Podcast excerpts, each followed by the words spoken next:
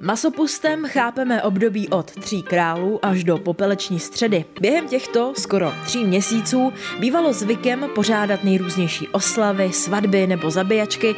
Lidé se tak před půstem loučili s masem, ono to po těch svátcích není na škodu a možná bych se měla rozloučit nejen s masem a už 1. ledna, ale předloni, ale to jsme odbočili. Není to náhodou práce? A co jiného by to bylo? Tak to já bohužel nesmím. Masopust se slaví dodnes, i když už ne tak velkolepě.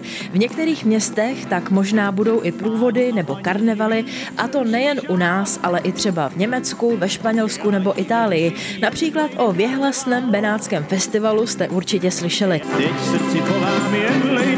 Carnival. První zmínky u nás pochází ze 13. století, ovšem nevylučuje se, že tradice masopustu nezačala dříve.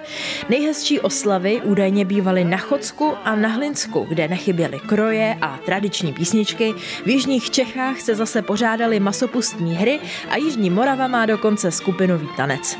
No a na stolech samozřejmě nechybí nějaká ta pálenka, boží milosti nebo tradiční koblihy. Masopust také můžete znát pod názvy jako je třeba fašank, ostatky nebo šibřinky. Falkensteiner Hotels and Residences. To jsou prémiové hotely v oblíbených destinacích Chorvatska, Itálie, Rakouska i Jižního Tyrolska. Každý host je pro nás jedinečný.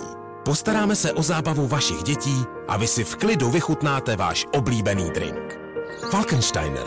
Dovolená, po které toužíte. Více na falkensteiner.com